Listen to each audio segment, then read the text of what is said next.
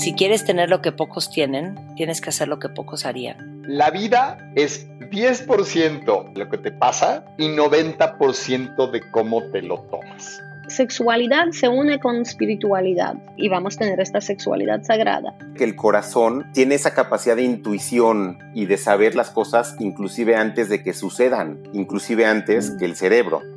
Queremos que digas ajá y que nos caiga el 20. Así que platicamos con visionarios, artistas, científicos, doctores, chamanes y toda clase de disruptores. Porque creemos que tan solo con hacer preguntas, pero sobre todo al escuchar, podemos cambiar la forma de percibir el mundo. Ser más empáticos, abiertos y humanos. Ajá. Es un espacio en el que sacamos del closet temas de los que poco se habla. Los cuestionamos y tratamos de entender la vida. Yo soy Paulina Feltrín. Y yo Valeria Benavides. Y esto es... Ajá. Y en este octubre 2021, en Aha Moments nos sumamos al Día Internacional de la Lucha contra el Cáncer de Mama. Sin duda, un tema que nos toca profundamente. Y te queremos invitar a participar en la clase con causa para apoyar a las mujeres con cáncer, que en alianza, Fundación Alma y Fundación Padma, estamos organizando en conjunto con Alice Nonstop y Marcos Hassan. Alice es la creadora de un método de entrenamiento súper revolucionario que se enfoca en la mujer, y Marcos Hassan es uno de los maestros de yoga más reconocidos en nuestro país. Ambos una clase online este 20 de octubre a las 10 de la mañana a través de la plataforma de Zoom de Alice Nonstop. Inscríbete en la página alicenonstop.com en la sección Zoom, haz ejercicio, ayuda a mujeres con cáncer de nuestro país que más lo necesitan y súmate a esta causa en este octubre rosa. Hola, pues bienvenidos a un episodio más de Ajá. Bienvenida Fortuna, bienvenida Pau. Eh, hoy es un día muy especial para mí y bueno, por supuesto sé que también lo es para Ja. Vamos a platicar bajo el marco del Día Internacional de la Lucha contra el Cáncer de un tema que me parece fundamental e importantísimo poner sobre la mesa, que es justamente la sexualidad ante un diagnóstico de cáncer de, mama, ¿no? De cáncer y de cáncer de mama, especialmente en este día. Eh, tenemos a una invitada increíble, ella se llama Fortuna Dici. Se las quiero presentar primero para que, para que nos pongamos en contexto de las, de las cosas que ella hace y de lo increíble que está haciendo por muchos de nosotros cuando pasamos por estos procesos. Ella es sexóloga, es terapeuta, es tanatóloga, es logoterapeuta, imparte cursos, talleres y conferencias enfocados en diferentes temas de sexualidad y es una asesora muy conocida en radio y en televisión. Em, cursó la carrera de psicología en la Universidad de las Américas, es educadora sexual en Macy, eh, seminario, estudió el seminario con Ellie Coleman eh, tiene una especialización en técnicas rituales y sexualidad. Eh, tomó un taller vivencial con Pam Stenzel y bueno, pues eh, también un curso de menopausia y climaterio, además de su especialidad de tanatología, logoterapia y análisis existencial. Ha impartido, como les decía, muchísimas conferencias, talleres y cursos a más de 200 mil personas en temas relacionados con su sexualidad, con la pareja y, por supuesto, todo relacionado a lo que tiene que ver con desarrollo personal. Em, eh, da talleres increíbles en técnicas de erotismo, relaciones de pareja y autoestima, entre otros, que es clave cuando hablamos de sexualidad. Y bueno, pues es conferencista en distintos foros nacionales e internacionales, eh, en empresas y en distintas escuelas en todo el país. Eh, tuvo un programa de radio muy importante en su carrera en Grupo ASIR durante cinco años y es titular de varios programas y empresas que la reconocen como Televisa y Univisión. Y bueno, aparte colabora en muchísimos medios impresos. Por eso seguro muchos de ustedes ya la conocen. Colabora en Editorial Televisa, en la revista Universitario Ejecutivo y Mujer Ejecutiva y ha sido consejera editorial del periódico Reforma de la sección Vida, además de que ha colaborado en muchísimos otros medios en distintos lugares como en España. En el 2010 escribió su libro Guía de Placeres para Mujeres, un regalazo para todas las que tenemos que conectarnos y reconectarnos con nuestra sexualidad. Em, y bueno, no menos importante y muy al caso, como nosotras, Fortuna tiene además un podcast que se llama Dichosa Sexualidad, en el que comparte absolutamente todo lo que se puedan imaginar de temas relacionados a sexualidad. Así que los invitamos también a que lo escuchen, eh, que, que de verdad mucha luz y mucha sabiduría eh, alrededor de este tema que siempre ha sido tabú, más en nuestra cultura y que hoy abiertamente queremos hablar para inspirar a todas esas mujeres que están frente a un proceso de cáncer de mama. Así que muy bienvenida, Fortuna. Muchas gracias, que em, bueno, pues tan extensa presentación y aquí creo que vamos a demostrar a través de la sesión del día de hoy si vale la pena o no todo lo estudiado, porque yo creo que en la medida de la congruencia, de aterrizar conceptos, de tener una mayor calidad de vida, es que esto sirve o no sirve.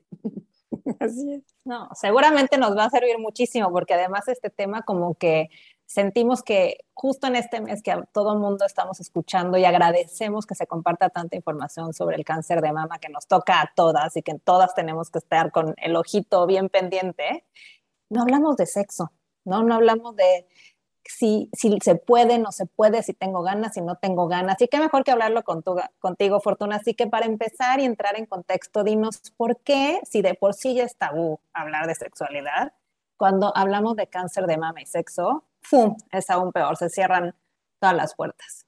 Mira, yo creo que eh, mucha gente cree que es un lujo o que al contrario es algo innecesario. Tengo muchas otras cosas, como la parte económica, con la parte de mis hijos, como la organización en casa, como el estar entre la vida y la muerte probablemente en algún momento, como para preocuparme por algo tan superficial o tan banal como sería la sexualidad. Para mí, no.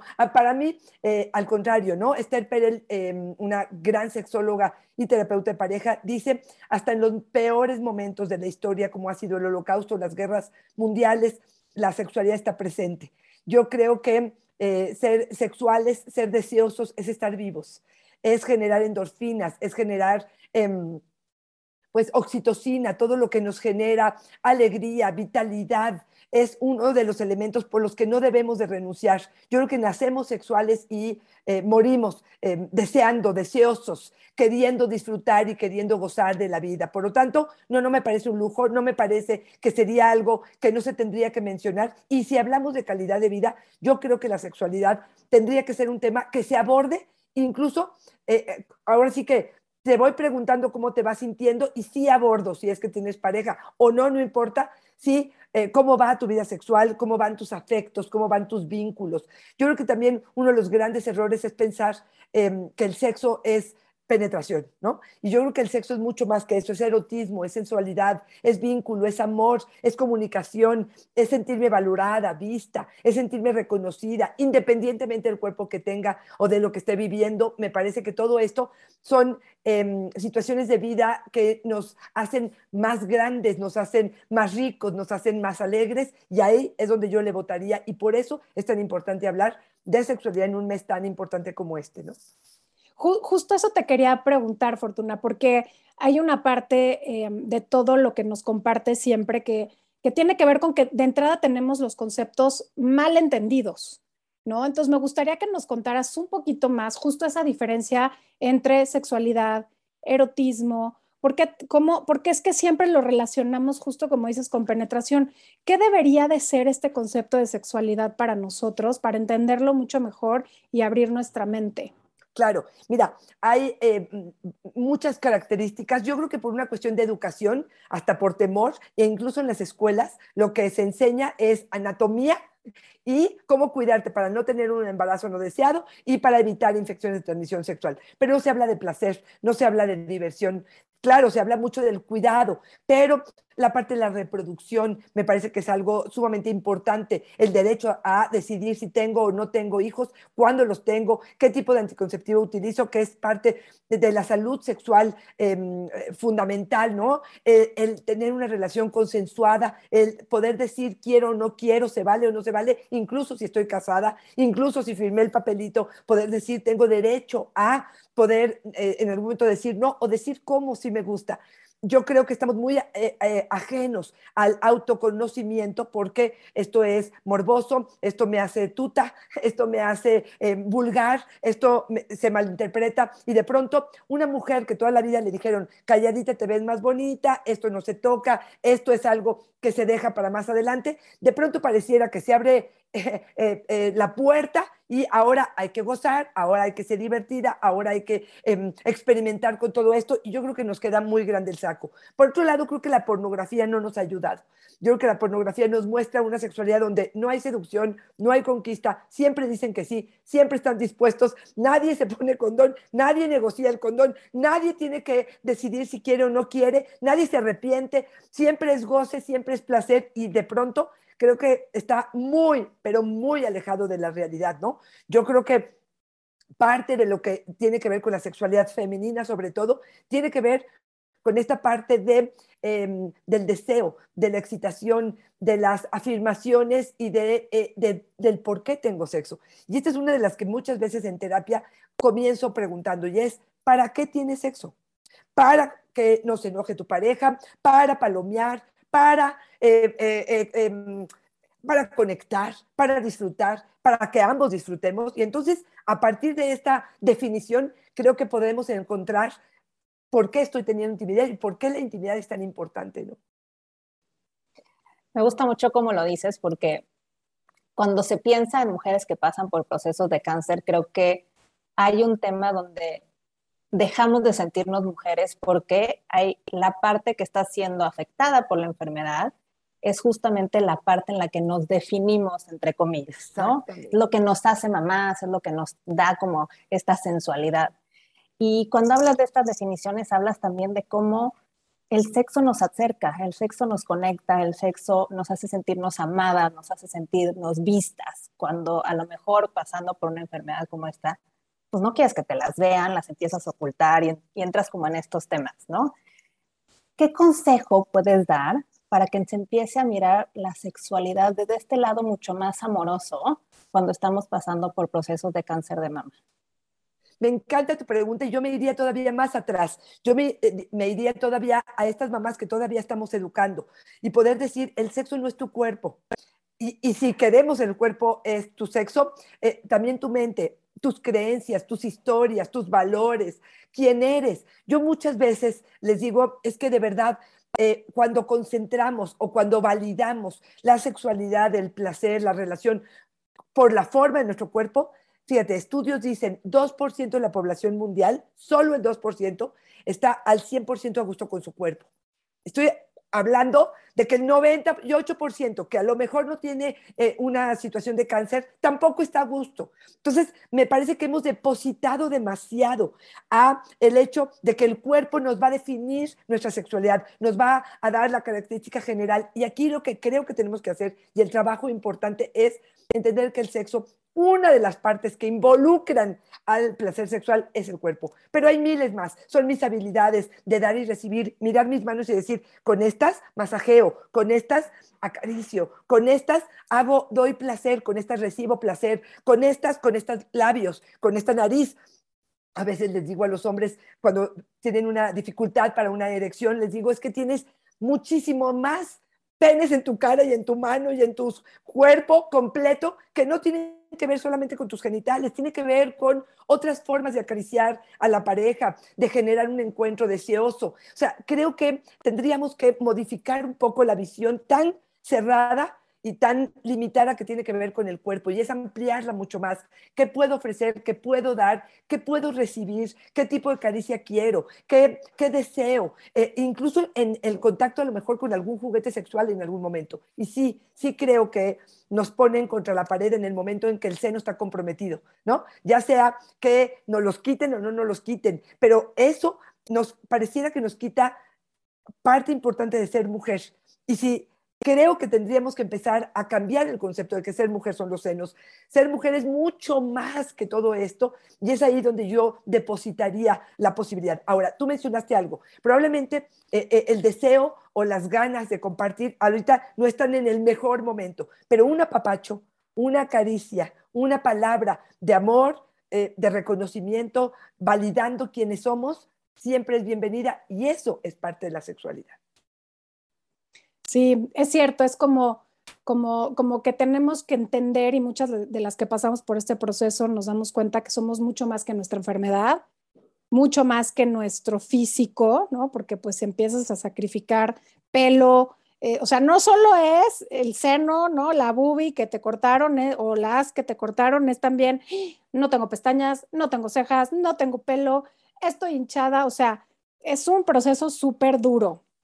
Ahora, me encantaría que nos contaras que sí es normal vivir, porque más allá de nuestras creencias, que entiendo que son quizá la parte más fundamental de cómo nos relacionamos con nuestra propia sexualidad, me encantaría que nos dijeras que sí es normal vivir cuando estás ante un tratamiento de cáncer de mama, un tratamiento de cualquier tipo de cáncer con una quimioterapia, con una radiación, cuando están involucradas en esta enfermedad probablemente hormonas, que sí es normal sentir fortuna, porque a veces no hemos llegado ni a hablarlo, pero ni siquiera sabemos si lo que estamos viviendo está bien, es normal, es común. Entonces, ¿qué es eso que nos pasa y que es normal que suceda ante todos estos elementos de medicina alrededor de nuestro cuerpo? A ver, yo creo que hay muchas cosas que suceden y cada eh, historia detrás de cada persona es distinta, pero te voy a decir de, la, de forma general, los resultados científicos o la forma en la que hemos visto o sumado este, situaciones que se viven alrededor de esto. Tiene que ver, por supuesto, con una depresión, tiene que ver con tristeza, con una sensación de miedo, de temor hacia lo desconocido, hacia el abandono, hacia incluso la muerte. Nos ponen a cuestionarnos qué estamos haciendo aquí, cuál es la misión en la vida, por qué a mí, todas estas preguntas que nos hacemos cuando eh, vivimos una, yo lo voy a poner así, pero una tragedia de este tamaño, que podemos de forma resiliente luego leerla de una forma, pero el impacto de la noticia al principio es ¿y por qué a mí? Y reto a Dios y me enojo con el mundo entero. Y eh, bueno, pues todo esto sí me genera cierta inseguridad.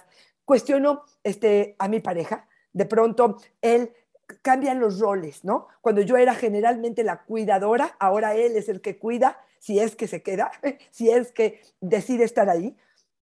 Este, pero sí creo que estos roles cambian y me tengo que dejar querer, dejar atender creo que eh, el autoestima se ve mermada de una forma importantísima. Como dices tú, la caída del pelo, la retirada de los senos, si es que es así, la cicatriz que de pronto puedo ver en mi cuerpo, puede ser que definitivamente no pueda ni siquiera mirarme al espejo, puede ser que la autoestima se me baje al sueño y diga, ni soy bonita, ni soy valiosa, ni sirvo para nada, ¿no? Porque ahí dramatizamos muchísimo con toda la razón en, un principio.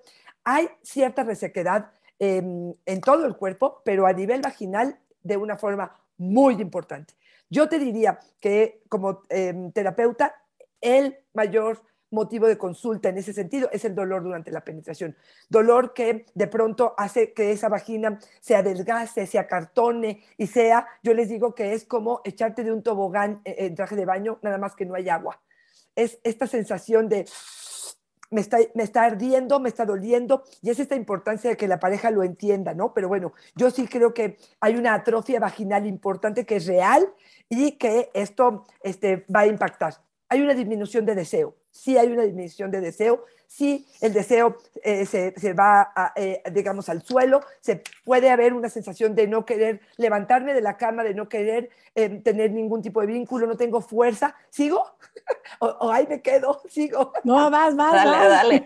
ok, ok, ok, es que de pronto digo, es too much, pero es real, ¿no? Es todo lo que estamos viviendo alrededor de todo esto sí creo que, em, em, bueno, pues este dolor, esta resequedad es sumamente importante y el deseo que disminuye, las ganas o las pocas ganas o la intención, a lo mejor nos volvemos un poco, eh, poco tolerantes, como que empezamos a dimensionar las cosas y dice uno, esta amiga que se queja de cualquier estupidez, que para mí es estupidez, también empieza a hacer de que ya no quiero estar en el grupo, no quiero escuchar, me da flojera, este, estoy como, como irritable y sensible ante ello. Este es de forma general un panorama de las cosas que más se repiten, digamos, en esta situación, ¿no?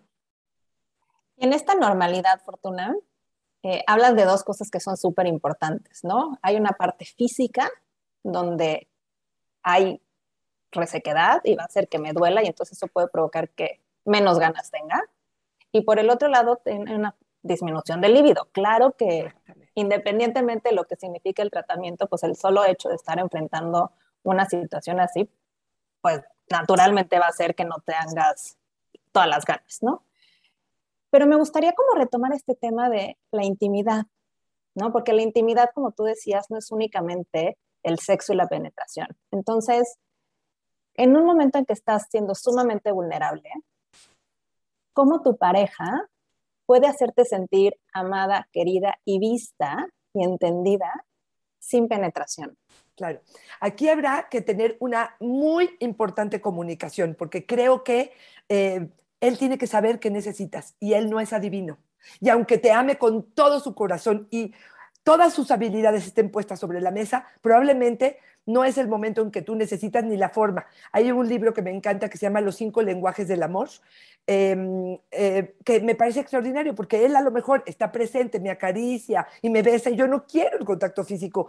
Es lo menos que necesito en este momento. A lo mejor para mi intimidad sería irnos a cenar solos o que me des un masaje o que haya eh, a lo mejor velas en la habitación o que propongas un, no sé, un, un, lugar, eh, una visita a un motel donde sea atractivo donde de pronto este, podamos compartir muchas otras cosas. Pero yo creo que esto se tiene que hablar.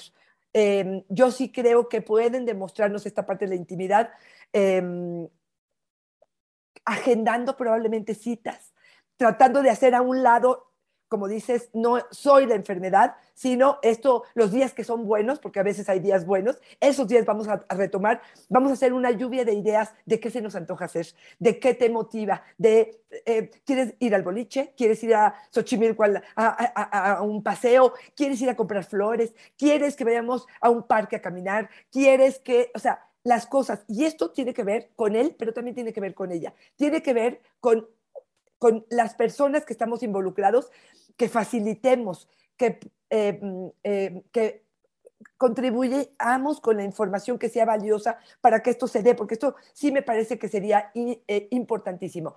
Aquí otra vez, a mí me gustan mucho las definiciones. ¿Qué es intimidad para ti? ¿Qué necesitas íntimamente para que esto se fomente y esto se dé y esto, este tipo de apapacho se dé de la forma en la que sea asertiva para ti? Entonces, creo que hay que hablar de ello. Y yo aquí voy a tomar nada más esta parte donde dices, eh, probablemente no necesito la penetración. Es que la penetración no tendría que estar presente probablemente en un tiempo. Ahí te va. Eh, de cada 10 mujeres, 8 tenemos orgasmo a lo largo de nuestra vida con estimulación clitorial, no vaginal. La vagina no es nuestro órgano sexual más em, excitante ni tiene tantas terminaciones nerviosas como lo creemos. La penetración sirve para depositar el semen adentro. Para eso sirve y probablemente para muchos hombres como su plato fuerte. No es el de las muchas mujeres. Y ahora que aparte esta vagina está atrofiada, está seca, necesita mucho más apapacho, que ahorita me, gustaría darles algunas alternativas, no es el momento para penetrar. Y entonces, ¿qué hacemos? Otras miles de cosas, masaje, juguetes sexuales, masturbación, sexo oral, eh, todo lo que se les ocurra. Eh, dentro de los juguetes sexuales hay para él y para ella de forma muy divertida, que pueda hacer que esto sea rico. Y ahí estamos teniendo intimidad, porque si intimidad quiere decir satisfacción para ambos, conexión para ambos, eh, situación de, em, de, de apapacho, de amor, de caricia, de cariño. ¿Dónde está la explicación donde la penetración está incluida? No dice. Entonces, sí creo que tenemos que concentrarnos en lo que sí podemos tener. Y esto tiene que ver con una actitud, con esta parte resiliente de decir que sí puedo, que sí tengo. ¿Cómo te hago gozar de lo lindo? Con mis senos, con mis brazos, con mis manos, con mi boca, con mi nariz, con todo lo que está en mi cuerpo que no tenga que ver con mi vagina, porque en este momento esta está comprometida en otro lado. Me encanta, porque es cierto, es como buscar eh, esa parte más creativa que satisface las necesidades de los dos. Y acabas de tocar un punto bien importante, Fortuna, que es la comunicación.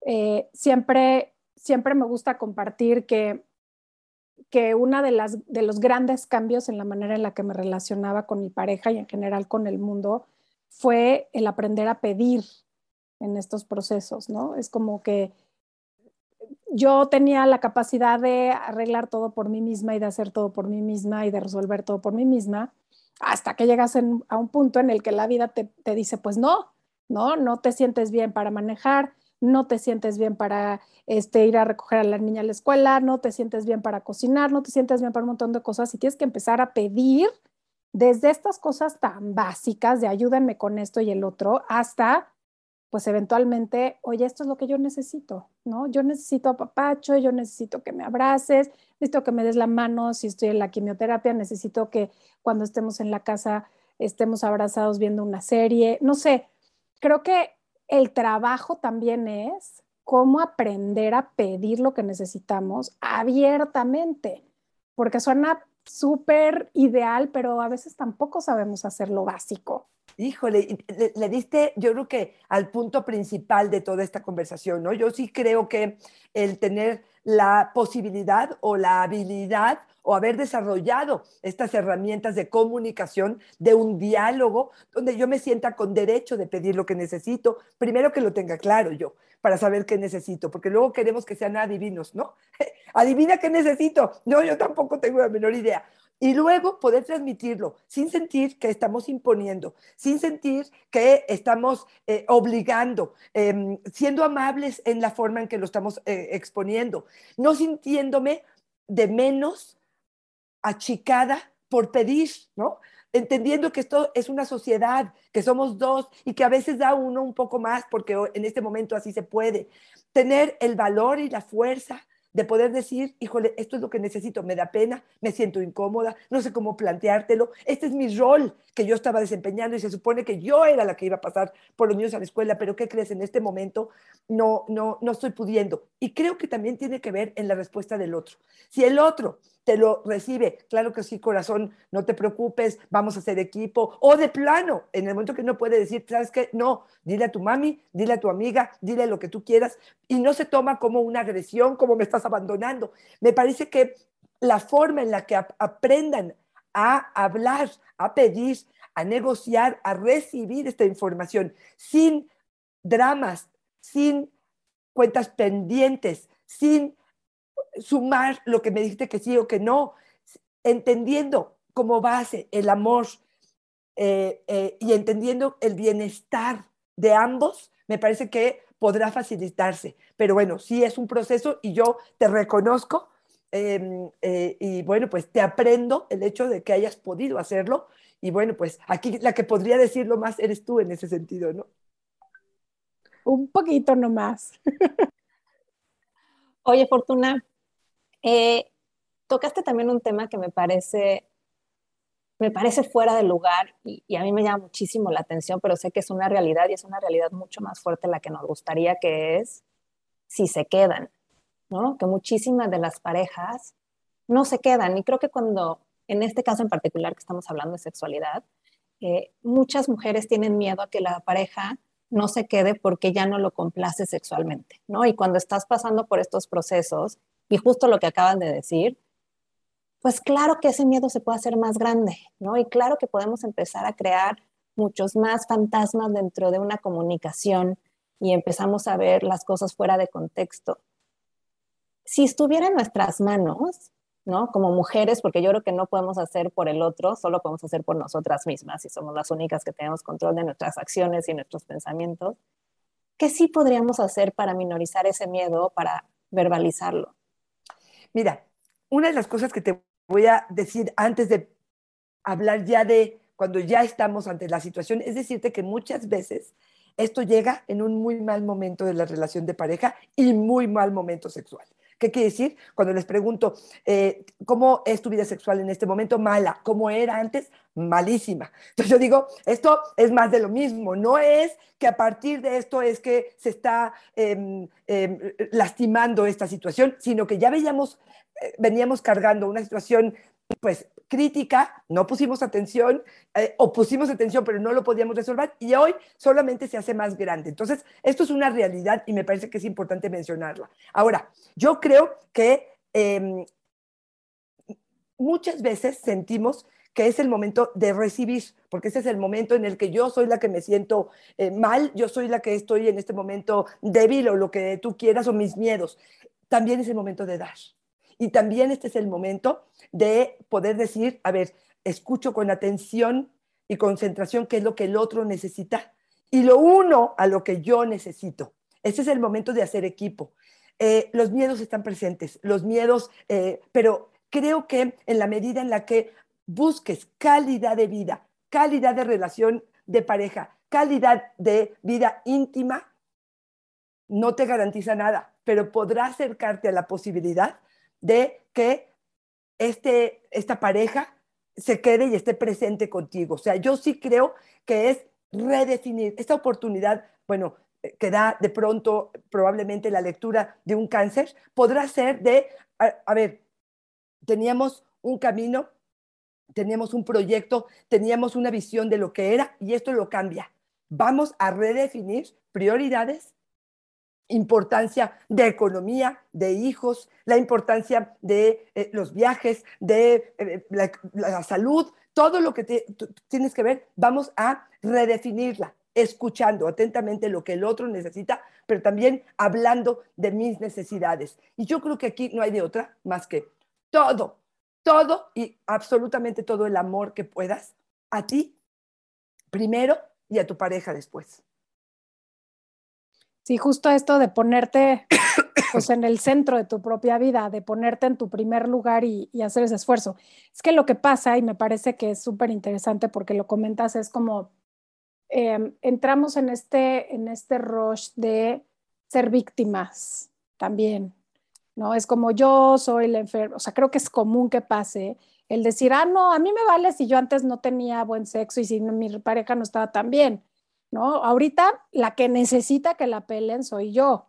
Y creo que esa es una postura bastante eh, irresponsable, ¿no? Frecuente e irresponsable, porque sí, puedes no estarla pasando bien, pero desafortunadamente es cuando más madurez necesitas tener para poderlo sobrepasar, ¿no? Y no quedarte en este papel de víctima, de decir, no, es que yo ahora necesito que, es más, que me lean el pensamiento para ver qué, qué tengo. La verdad es que creo que ahí es en donde pues tenemos que ser muy conscientes, todas las que, las que hemos vivido esto y las que lo viven, de, a ver, ¿en dónde, en dónde está mi corresponsabilidad para, para con esta situación? Y sí, sí se suma la lista de tareas adicionales. No es nada más recuperarme de una cirugía, de una quimioterapia, de un mal sueño, de una náusea, de no tener pelo. ¿Qué crees? También es justamente enfrentarte a esas cosas que más se prenden porque entraste en una crisis, ¿no? ¿Es correcto? ¿Esto pasa? Sí, y lo que acabas de decir, hay un concepto eh, que, bueno, me parece que vale la pena, se llama responsabilidad afectiva y efectiva, ¿no? Y la responsabilidad afectiva y efectiva tiene que ver no solamente viendo mis necesidades y saciando mis miedos y mis temores, la responsabilidad afectiva en una relación de pareja significa también es importante lo que el otro está viviendo, también es importante sus temores y sus necesidades. Y ojo, por favor, si hablamos de la parte sexual, muchas veces me dicen, pues, ¿qué quieres? Quiero que pongas atención en ello. Quiero que de pronto prestes una mano. Eh, creo que de pronto puedes meterte a bañar junto con él y poder acariciar. O sea, hay muchas formas creativas de estar presente y decir, sí, te escucho, te veo, y sé que es importante esto para ti y atiendo ciertas cosas que son valiosas, ¿no? Sí, creo que estamos hablando como de, crear sociedad, ¿no? Porque también a veces en esto que estaban diciendo ustedes, eh, pues no voltamos a ver los miedos del otro, ¿no? la pareja está ante el miedo de a lo mejor perder a su compañera de vida y a lo mejor eso también hace que el líbido le baje a él, ¿no? que tampoco lo quiera compartir. O sea, ¿cómo te digo que a mí me da miedo perderte si la que está en esa batalla en el día a día eres tú? ¿no? O sea, cómo yo también me muestro vulnerable o cómo te pongo esa carga encima. Y creo que eso puede traspolar a todas las otras áreas de la relación. Em, ¿Qué consejos le podrías decir a las mujeres, Fortuna, para que se sigan viendo atractivas y se sientan dignas de ser deseadas? Porque yo creo que sí, este tema del amor propio está súper vigente y sí, claro que nos tenemos que querer primero a nosotras mismas y todo esto, pero es una realidad que nada te hace sentir más bella, más querida y más vista que cuando lo hace tu pareja. Totalmente de acuerdo, totalmente de acuerdo. A ver, te voy a decir de forma eh, general y de forma práctica varias cosas. ¿Qué sí puedo hacer con toda esta situación que tengo enfrente?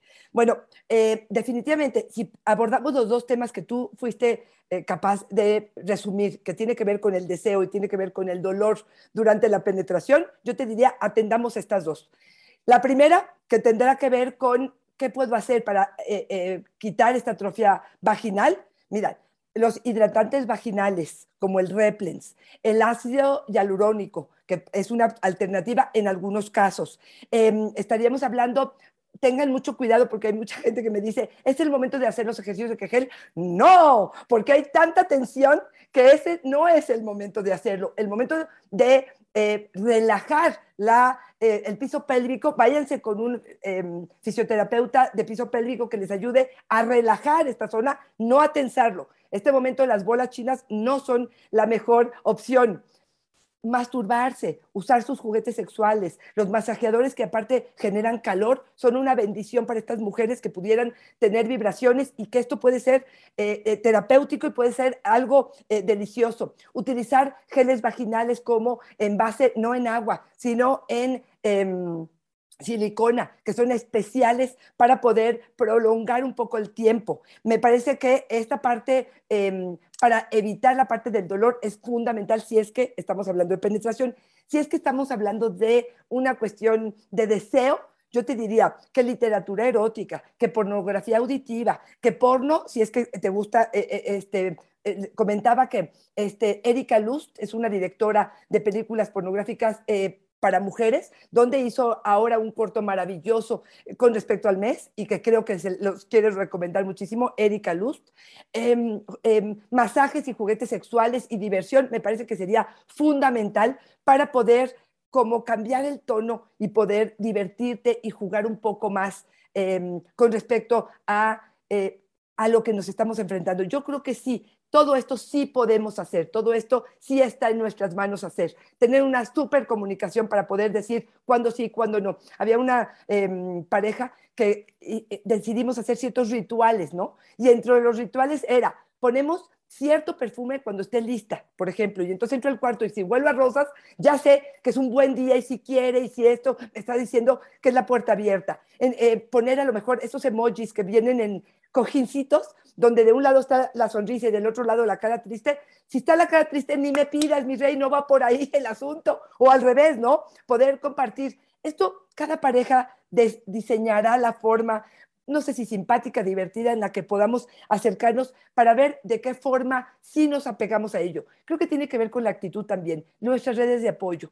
Las redes de apoyo creo que son fundamentales. Acércate a la que te apoye para ir a caminar, para eh, tomar una copa, para este, divertirte, para escuchar, que te manden los memes, no que te manden los memes de el país se lo está llevando la, la, porra, sino que te manden los memes de mira qué chistoso y mira qué simpático, y, porque tener una actitud y tener un humor...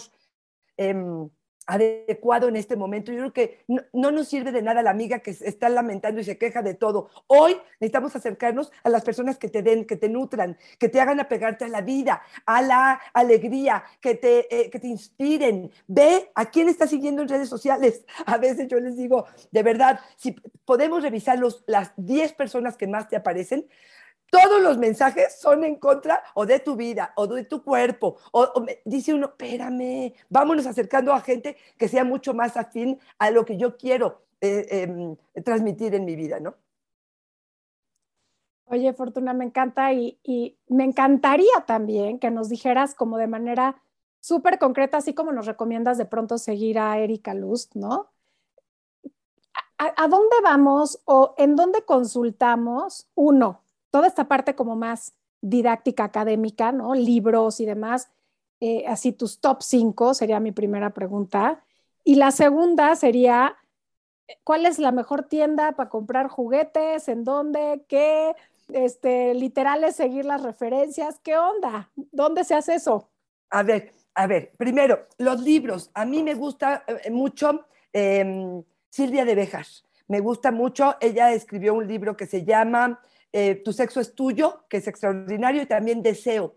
Los dos son libros de, Silvia eh, de Bejar, que es extraordinaria, también redes sociales la pueden seguir, es maravillosa.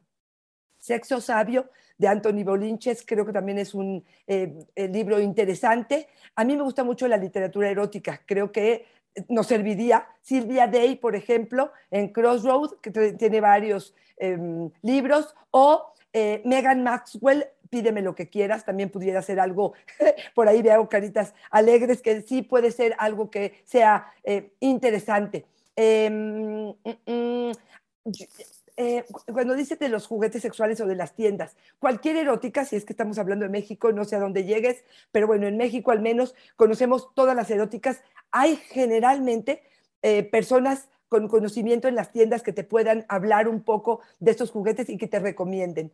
Em, eh, muchos de nosotros los profesionales, los terapeutas, también hablamos de estos juguetes sexuales y la verdad es que tienen que ver con forma. Em, la mayoría vibra, depende de qué es lo que necesites. Si a lo mejor en este momento no quieres la penetración porque no te sirve de nada, porque ahorita lo que te está doliendo es la vagina, pues entonces cualquier juguete que vibre, que estimule por fuera el clítoris. No necesitamos nada que penetre hacia adentro pero cualquier bala vibradora pudiera estar estimulando por fuera y esto sería algo agradable. Para los caballeros, las vulvas, las lenguas y los huevos serían maravillosos juguetes sexuales que de pronto, cuando no queremos participar al 100%, podríamos ayudarlos o que ellos se ayuden solitos.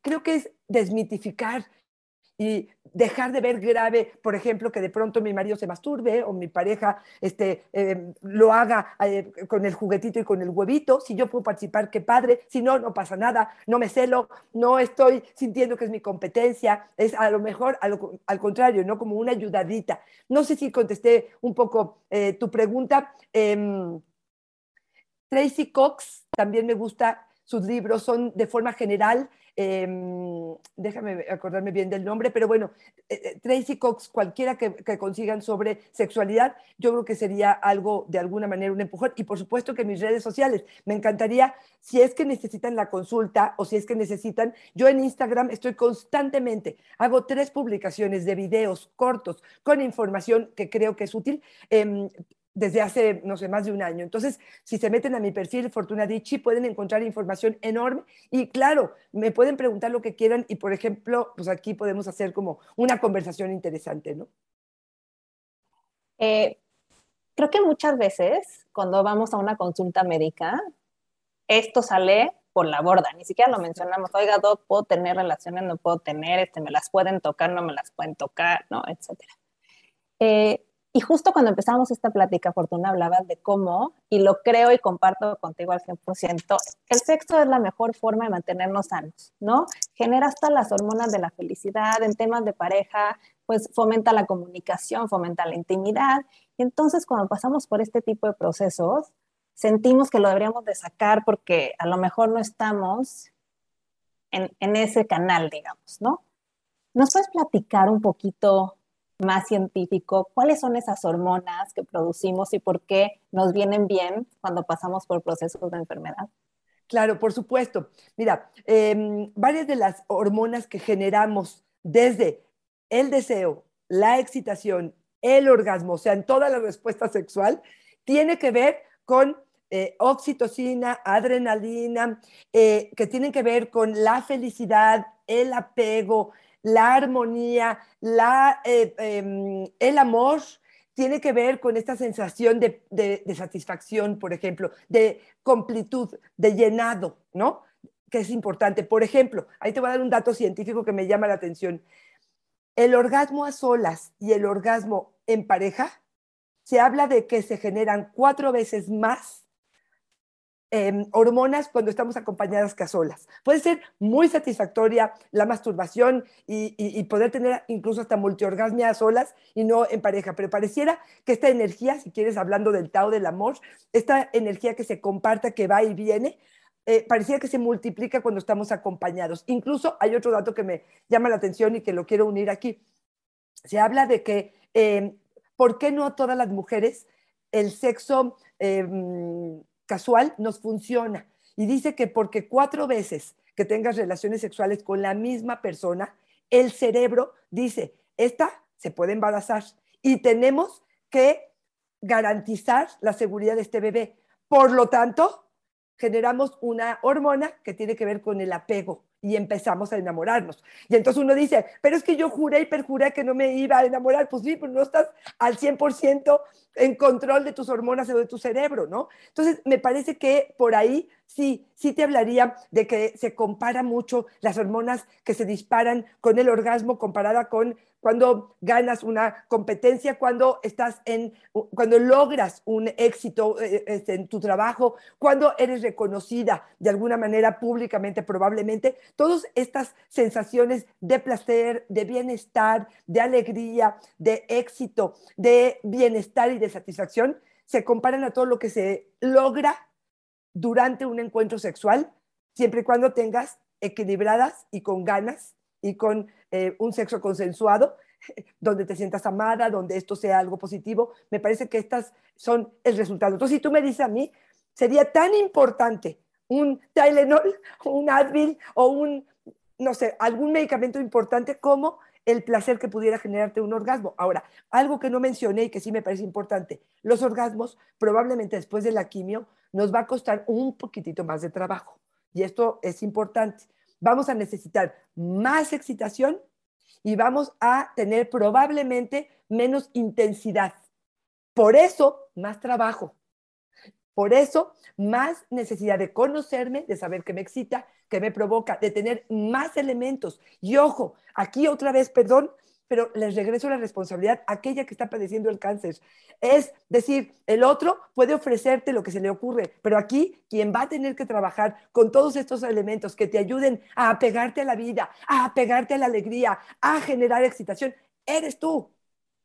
Sí, que un poco a lo mejor ahí si va a costar más trabajo, pues a lo mejor empezamos con un poquito de, de placer y luego ya que o invito para siempre ya a mi vibrador conmigo al encuentro sexual porque ya sé que esto va a permitirme que en un encuentro sexual de, ¿qué quieres? 15 o 20 minutos me dé tiempo, porque si yo necesito más tiempo y el otro se cansa o se fastidia, pues también, ¿no? Como que me parece que habrá que colaborar con ello, ¿no?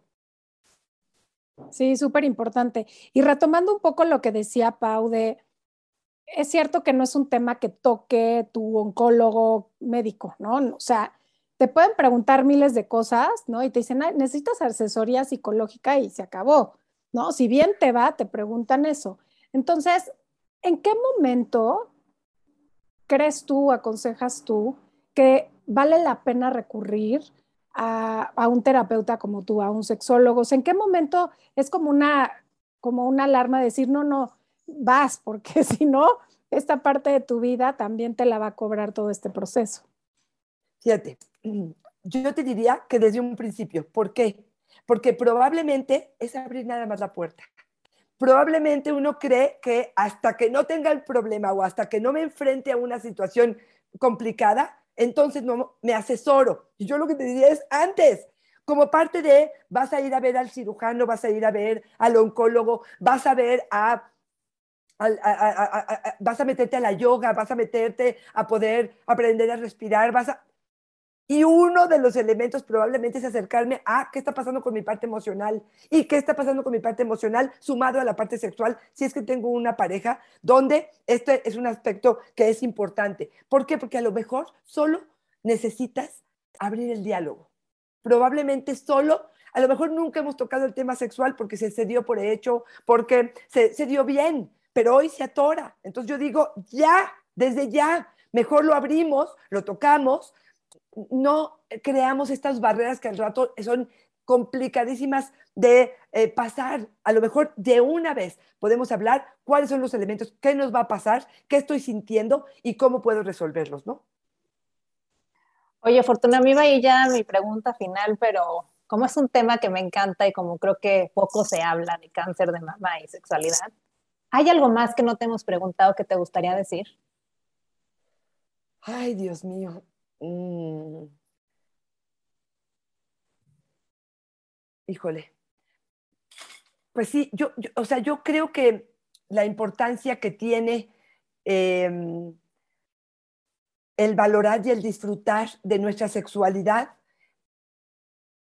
siempre, no solamente en una situación de eh, cáncer de mama, ¿no? O sea, creo que si pudiéramos educar desde otro lugar a las personas con respecto al sexo y verlo mucho más natural, mucho más accesible, donde el diálogo se pueda dar, donde podamos estar constantemente aprendiendo, donde escuchemos a nuestro cuerpo qué necesita y quiere, donde sepamos cómo transmitir este mensaje, em, creo que no tendríamos que llegar a un momento donde nos enfrentamos y nos topamos con la pared, ¿no? O sea, creo que en la medida en la que el tema se haga más natural en todos los ámbitos, incluso hasta con mis hijos, no les voy a decir qué es lo que yo vivo sexualmente, pero si poder tocar los temas de forma natural, creo que veremos con menos morbo eh, la situación o nos atreveremos más a tocar probablemente este tema con la pareja cuando nos enfrentemos a esta situación. Sí, y no dejarlo hasta el último, como dices, ¿no? Viéndolo como si fuera un lujo, sino realmente como parte de nuestro proceso de tratamiento, porque al final del día sí nos ayuda. Es multifactorial, ¿no? Claro. Exacto, exacto. Oye, Fortuna, nos gusta cerrar siempre preguntando si nos pueden compartir un aha moment algún momento de alguna caída de 20, de algún descubrimiento, de algo que haya pues simplemente resonado en ti. Puede ser de cualquier momento en tu vida. Bueno, yo sí creo que este, el aha moment para mí fue, em, yo tuve mi primer hijo, eh, nació con un problema cardíaco, nos aventamos seis meses con las locuras de lo que significa un bebé este, enfermo y finalmente a los seis meses em, fallece. E, e, entró a cirugía y este, me dicen, ya falleció, ya ni modo. Y entonces yo le digo, está bien, déjenme entrar a despedirme, voy a verlo. Y me dice, no, por políticas estábamos en Houston, por políticas no, no puedes entrar a verlo. dije, ¿cómo? Yo te entregué un hijo vivo y tú me estás diciendo que yo no puedo entrar a despedirme. Me dijo, mira, así me hagas lo que me hagas, yo traspaso esa puerta y lo voy a ver. Bueno, está bien, déjanos, déjanos este, prepararlo. Finalmente, eh, entro a verlo y por supuesto que lo cargo, por supuesto que lo beso, por, por supuesto que me despido. Y yo lo que te podría decir es que nunca he sentido tanto amor. O sea, él me abrazó, él me dio las gracias, él pudimos despedirnos de forma muy digna para ambos, este, este momento muy eh, valioso para mí.